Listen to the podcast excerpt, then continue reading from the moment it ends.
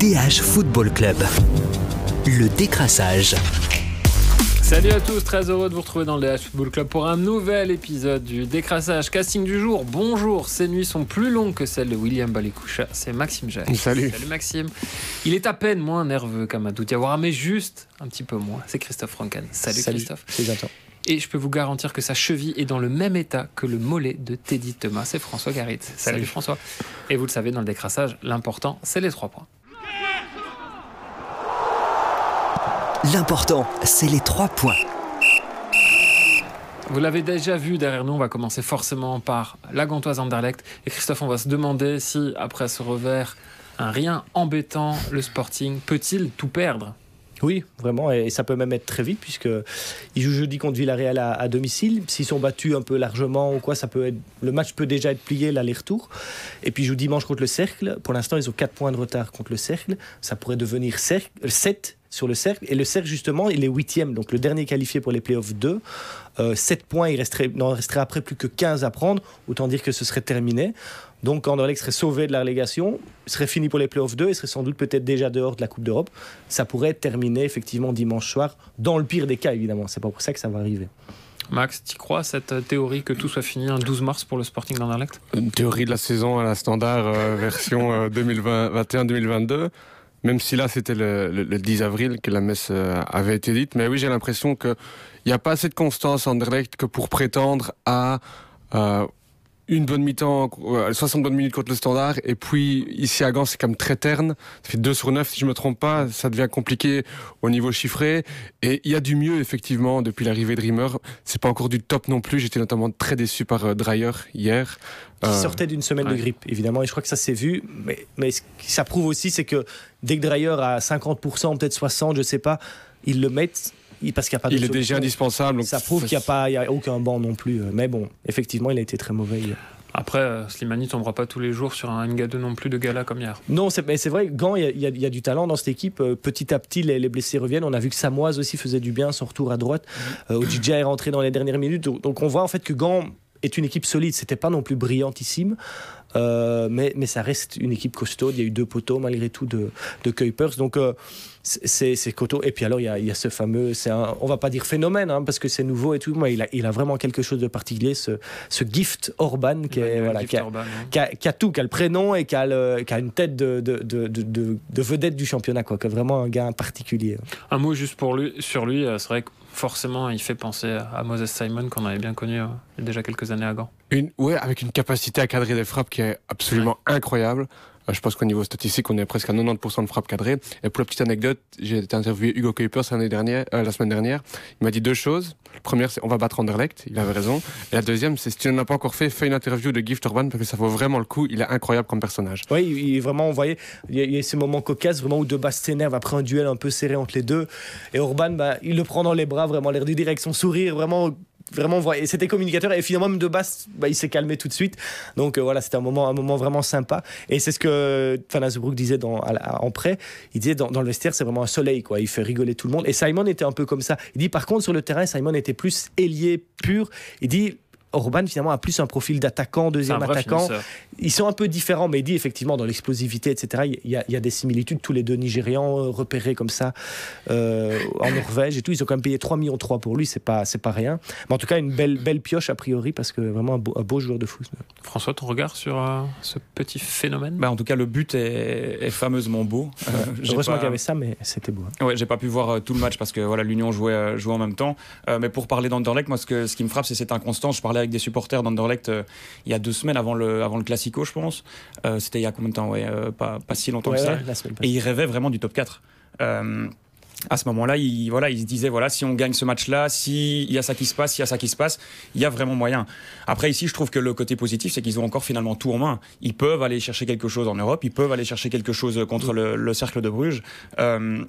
Euh, Peut-être que le contenu n'est pas n'est pas parfait, mais je trouve que vu tout ce qu'ils ont fait cette saison, vu tous les éléments négatifs qu'il y a eu euh, qu'il y a eu cette saison, euh, ben voilà, finalement. Oh. On, on, est, on est en mars, c'est clair que, on, que pour Anderlecht, viser le top 8, c'est pas, c'est pas l'objectif, mais finalement, ils peuvent encore jouer quelque chose cette saison. Ouais, mais pour moi, ils doivent faire un choix dès maintenant, ici, très vite, en se disant soit on joue tout à fond sur la Coupe d'Europe, soit on. Parce que s'ils jouent à fond contre Villarreal, le plus important? en Est-ce voyant que la Villarreal ou le cercle? Peu, un- oh, finalement, oh, honnêtement, pour moi, c'est Villarreal. Ça, peut, ça va paraître très très surprenant ce que je vais dire, mais ils ont plus de chances d'être européens via la Coupe d'Europe, puisqu'on sait, donc s'ils gagnent la Coupe d'Europe, ils sont qualifiés pour l'Europa League l'année prochaine, ça offre un ticket en Europa League, que via le championnat. Parce que déjà, être huitième, ça va pas être simple, on, l'a dit, mais même en étant dans les playoffs 2, il faut encore, c'est encore un parcours du combattant, il faut encore gagner ces playoffs 2, gagner le barrage éventuel contre, contre l'équipe de playoff 1, sur le terrain de l'équipe des playoffs 1. Enfin, bref, c'est vraiment un parcours compliqué. Il faut pas croire que les playoffs 2 dire ah maintenant on est européen, loin de là. Et donc Anderlecht, s'ils sortent Villarreal, si j'ai bien dit sortent Très Villarreal, si. finalement ils ont peut-être sorti le plus gros morceau qui reste dans cette conférence league. Et après, ce sera ouvert. Je ne dis évidemment pas, il faudra pas dire. Christophe Franquin a dit qu'ils allaient gagner la Coupe d'Europe. Si, si. Non, mais il serait dans, dans le genre. On sait que cette conférence league est très ouverte. On sait que Feyenoord a été en finale l'année passée. Est-ce que Feyenoord est mille fois plus fort qu'Anderlecht cette année? Je Ouais. pense pas. Et que le Anderlecht, les 11, si les 11 sont vraiment à fond avec Slimani, etc., l'équipe tient la route. Le problème, c'est qu'il n'y a pas de banc et que et que et qu'il y a beaucoup de fatigue aussi qui s'accumule. Et est-ce que d'après toi, on pourrait parler d'une saison réussie s'ils vont en demi-finale mais qu'ils sont en dehors du top 8 Tout- on pourra parler en tout cas de, de- de réussite pour Rimmer. Parce que finalement, quand Rimmer est arrivé, on a, on a- on a fini par parler de pour- candidat à la relégation pour Anderlecht. Si finalement ils font une demi-finale d'européenne et qu'ils ne sont pas dans le top 8, et qu'on a vu quand même un mieux, parce que malgré cette défaite hier à Gand, on voit un, on voit un Anderlecht plus plus costaud. C'est la première fois qu'on voyait un petit peu moins, un petit pas en arrière dans avec Rimmer, mais malgré tout, on voit qu'une une, une vraie organisation, des vrais choix. L'équipe tient la route, elle fait plus peur à l'adversaire. Donc on ne pourra pas parler d'échec de Rimmer et il n'y aura pas de façon, même s'ils sont, sont sortis par Villarreal et pas en playoff 2, euh, Rimmer restera parce qu'il ne pouvait pas faire des miracles non plus. Mais en tout cas, clairement, pour moi, ils doivent tout miser sur la Coupe d'Europe et euh, oublier le championnat. Pas oublier une chose quand même, c'est que s'ils ne vont pas en playoff 2, ils vont aller, imaginons, loin en Coupe d'Europe, sans match, sans rythme, et ça devient très compliqué de gagner face à des équipes qui jouent Mais encore. Pas tant que ça, Ils parce finissent fin avril, la finale c'est fin mai, je pense, de l'Europa oui, League, en fait, le problème, de la ça- Conference League, ce serait juste pour la finale en fait. Mais finalement, d'ici là, ils auraient un rythme euh, normal. normal, on va dire. Euh, et donc voilà, en plus, ils peuvent même utiliser les jeunes pour le championnat, puisque l'équipe de D1B est sauvée maintenant. Donc euh, ils pourraient utiliser. Et franchement, pour moi, il n'y aurait pas de honte à faire un choix et de se dire on joue à fond la Coupe d'Europe, et tant pis pour l'Est. Maintenant, ils seront peut-être battus 0-3 par Villarreal jeudi, et on dira c'est terminé. Il faudra tout miser sur le cercle. Mais sauf qu'ici, ils ont mis l'équipe type contre le Villarreal. Et euh, trois jours après contre le cercle, avec le niveau du cercle actuel, je suis pas sûr qu'ils vont et- et- et gagner. La course au top 8, mais il y a aussi une autre course euh, qui intéresse un autre club, c'est le Standard, et c'est la course au top 4. Ce Standard-là, Max, est-il digne du top 4 après ce qu'on peut appeler un match référence contre Westerlo S'ils reproduisent six fois le même match, forcément oui, mais on connaît le standard. on sait que euh, euh, c'est c'est presque surprenant de les avoir vus maîtriser autant d'adversaires comme Westerlo parce que avant ce match-là, on se dit c'est tellement le genre de match qu'ils vont, qu'ils vont perdre parce qu'il y a une bonne opération à faire. On sait à quel point c'est compliqué pour eux quand il y a cette pression de la bonne opération. Et là, ils surprennent encore une fois, finalement, en sortant ce match euh, référence à ce moment-là. Tout était bien, tactiquement, physiquement, mentalement. Euh, maintenant, c'est dans la reproduction que ce, que ce standard va être euh, jugé. Mais on a quand même l'impression que quand Deyla trouve les bons mots avant le match, cette équipe a la qualité du top 4. Il y a juste quand même un petit nuage dans le ciel bleu liégeois, c'est euh, l'exclusion euh, sur la fin d'Arnaud Baudard. Oui, un réflexe, je pense, de, de gardien qui, d'une part, veut garder le, le zéro, parce qu'on sait à quel point c'est important pour le gardien. Et puis, quand un gardien a une balle qui vient sur lui, dans 999 situations sur 1000, il la prend de la main. Et donc là, forcément, c'est un réflexe humain qu'on peut voilà, pardonner, évidemment, à Arnaud Baudard.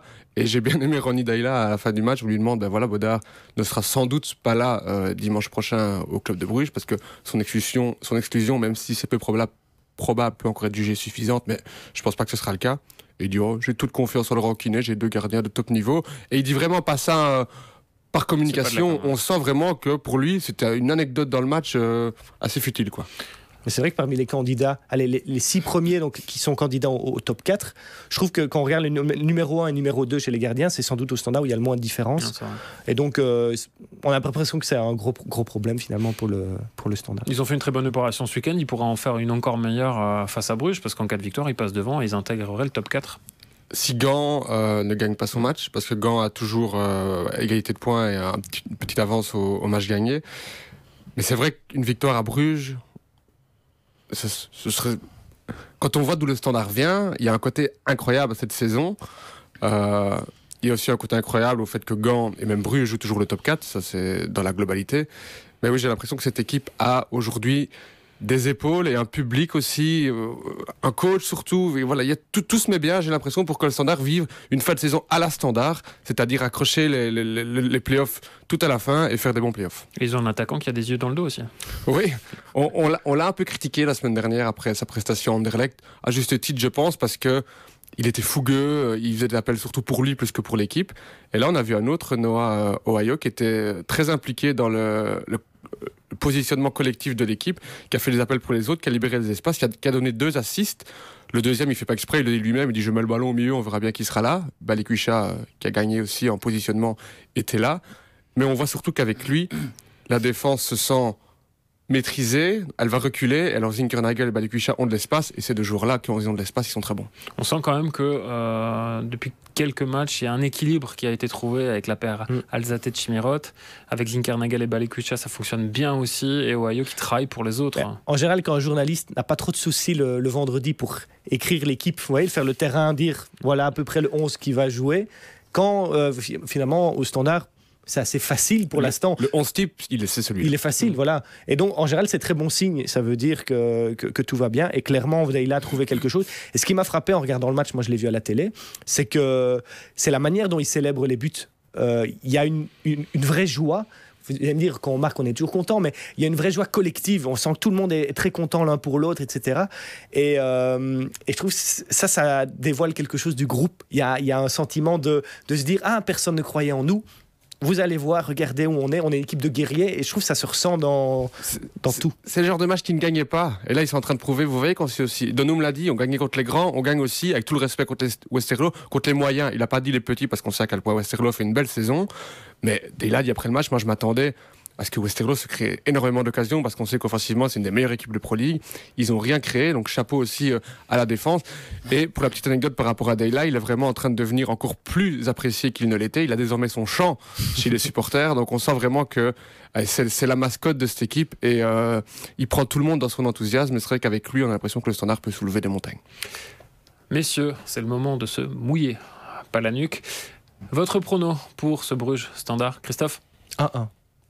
François J'allais dire match nul, euh, du coup 2-2 pour euh, Moi je rappelle qu'en début de saison, j'étais le seul à avoir dit que le standard serait dans le top 8, première chose, euh, et 1-1 aussi. Parfait, bah on suivra ça naturellement la semaine prochaine. On exhumera ces pronostics pour voir si vous avez raison ou tort. Et on continue notre remontée dans le classement en parler de l'Union. François, c'était une semaine compliquée euh, avec une défaite euh, en coupe euh, sur le terrain de l'Antwerp comment l'Union s'y est pris pour rebondir Parce qu'il y a une autre semaine très importante qui les attend. Elle a bien commencé avec cette victoire contre Penn. Elle va se poursuivre par un déplacement sur le terrain de l'Union Berlin. Ouais, c'était surtout mentalement qu'il a, qu'il a fallu travailler parce que de ce, que, de ce qu'on a entendu jeudi soir dans le vestiaire, c'était vraiment très très compliqué. Il y avait, il y avait beaucoup de, de, de tristesse, de déception, de pleurs. Euh, voilà, il y avait des, des joueurs qui, euh, qui sont restés euh, assis sur leur chaise, enfin dans, dans, le vestiaire pendant, pendant 15-20 minutes sans bouger, sans parler à personne. Euh, parce qu'ils savaient très bien que même s'il y avait la finale encore à jouer, bah, qu'ils allaient être favoris et qu'il y avait vraiment moyen d'aller chercher un, trophée. Euh, donc on avait quelques craintes quand même pour, euh, pour ce match ici contre, contre Penn. Euh, Est-ce que les joueurs allaient réussir à, à avoir le déclic? Ben, Finalement, ils l'ont eu. Ils n'ont pas, eu, ils pas été mis trop en difficulté par cette équipe, il faut le dire aussi. Euh, Penn euh, n'était pas d'un grand, grand niveau euh, mm -hmm. dimanche. Euh, mais malgré ça, voilà, ils ont fait un match sérieux avec des cadres qui, qui, ont, qui ont répondu présent. Et c'est ce que les, les joueurs, et c'est ce que Carole Gerhardt disait après le match, L'idée, c'était vraiment de, de, regagner, peu importe finalement la manière, pour aller à Berlin euh, avec un peu plus de confiance. Il fallait vraiment stopper cette hémorragie, ces trois défaites euh, d'affilée que, bah, que ces joueurs ne, ne, connaissaient voilà, pas. ne, ne, connaissaient pas. Ils ne sont pas habitués finalement à, à la défaite. Donc cette victoire, euh, voilà, elle, elle, elle, fait du bien, euh, même si euh, voilà, le déplacement à Berlin, ben, ça, va, ça, ça, reste, ça reste un, un, gros gros morceau. Christophe, c'est pas facile hein, de gérer comme ça cette spirale négative quand on n'a ouais. pas l'habitude d'y être confronté. C'est vrai, et en même temps, quand j'ai entendu l'interview d'Anthony Maurice après le match, je me suis dit, l'ambiance, elle a dû être un peu assombrie, mais l'ambiance générale est restée bonne parce qu'il disait ouais j'ai arrêté un penalty je suis très content aujourd'hui et je me suis fait pas mal chambrer dans le vestiaire ces derniers jours donc, notamment après cette séance de pénalty à, Bruges où il, n'en arrête pas. Et, euh, et, donc, le fait qu'il se fasse chambrer, c'est quand même signe que on a su se dire, bon, entre, comme ils disent souvent les footballeurs, on a tourné le bouton et on s'est un peu encore rigolé avec ça et repartir de l'avant. Quoi. Donc euh, il y a quand même ce signe que tout n'est pas mort non plus dans le vestiaire de l'Union par trois défaites. Et, ça, bon et, et, je pense qu'il commence peut-être un peu à comprendre aussi que bah, que finalement ils vont pas tout gagner, que finalement euh, être éliminé en demi-finale de la coupe, bah ça c'est pas c'est pas si c'est un mauvais résultat, mais c'est pas c'est pas anormal euh, que qu'ils vont peut-être pas être champions et que et que voilà et que c'est ça peut quand même être une saison réussie, euh, même si voilà s'ils finissent rien que dans le top 4 en demi-finale de coupe et en huitième de finale de, l'Europa League, bah, c'est une saison réussie qu'on qu'on le, veuille ou non. Deux joueurs quand même à ressortir de cette victoire. Atingra, qui s'est un petit peu quand même fait pardonner de son tir au but raté. On va pas forcément dire que c'est Jean Buté qui l'a sorti, mais c'est plus lui qui l'a manqué. Et euh, Nilsson, on sentait qu'il avait très envie de se montrer. Ouais, très envie de se montrer. Honnêtement, il a fait un, très très gros match euh, défensivement. Il s'est donné. Il a encore euh, en toute fin de match, juste avant qu'il sorte, euh, il faisait des retours défensifs limite devant son, son mhm. rectangle. On avait vraiment l'impression qu'il voulait montrer à son coach qu'il voulait jouer à Berlin. Bah, malheureusement, j'ai pas l'impression qu'il va jouer à Berlin parce que je pense que voilà, sauf blessure, ça devrait être le duo Boniface Vortassen. et Adingra, oui, Adingra qui avait fait un, un mauvais match contre Westerlo, qui avait fait une mauvaise entrée, si on peut appeler ça comme ça. Bon, il n'avait pas beaucoup joué, mais en tout cas, son penalty, euh, son tir au but euh, euh, avait, été, avait été complètement raté. Ici, voilà, il s'est un, peu, un peu réveillé et ben, ça, ça recrée un peu de, la concurrence pour pour Gerhardt parce que maintenant ben, Nico qui, qui n'était pas là dimanche va certainement revenir est-ce qu'il va mettre la poussin à gauche? Est-ce qu'il va mettre Adingra? On a vu en tout cas que les remplaçants et c'est peut-être ça aussi un peu la, différence avec la saison dernière mais que les remplaçants sont vraiment au niveau Thomas, euh, on ne sait pas encore s'il jouera. Bon, ça c'est encore peut-être un cas, un cas à part parce que euh, se passer de Thomas, c'est vraiment, euh, c'est vraiment quelque chose de très compliqué. Mais El Azouzi a, fait le travail contre peine. voilà, à voir, ce que ce sera contre, Berlin. Adingra a fait le travail. Lapoussin a fait le travail à la place de, de Nico. Même Sykes a fait le, travail en défense centrale à la place de, de. Donc on voit vraiment que finalement, ben, voilà, le, noyau est beaucoup plus étoffé. et donc il y a, y, a, vraiment moyen de faire quelque chose j'ai l'impression, euh, dans ce huitième de finale contre Berlin. François y croit, messieurs, vous y croyez? Christophe moyennement. ça va être dur, difficile quand même. J'ai l'impression que l'Union Berlin aussi mise beaucoup sur cette Coupe d'Europe. Euh, d'autant plus qu'il là, ils viennent de un peu lâcher prise en championnat. championnat. Ouais, moi je suis pas spécialement rassuré euh, par. En fait, il y a une déclaration d'Anthony Maurice qui m'a beaucoup interpellé. C'est on a encore loupé la dernière marche. Et j'ai l'impression que voilà, ils ont, ils ont bien conscience qu'ils sont finalement ces, ces perdants magnifiques que, que personne ne veut être. Et j'ai vu en, partie ce match face à Eupen. Voilà, Eupen n'était pas incroyable du tout, mais il y, a la blessure de Thomas au mollet euh, qui, sera probablement absent euh, jeudi. Il y a cette fin de match quand même assez, assez compliquée à gérer. Il y a l'Union Berlin il faut pas oublier non plus qu'il y a Genk qui arrive euh, dimanche. Et j'ai l'impression que l'Union pourrait perdre sa saison cette semaine s'il n'y a pas vraiment une remobilisation générale qui va au-delà d'une victoire contre Penn. En tout cas, ça nous promet un décrassage la semaine prochaine. Euh, très important vu la semaine, les semaines qui attendent à la fois le Standard, l'Union et Anderlecht. On en reparlera naturellement dans 8 jours. À bientôt. Salut. DH Football Club.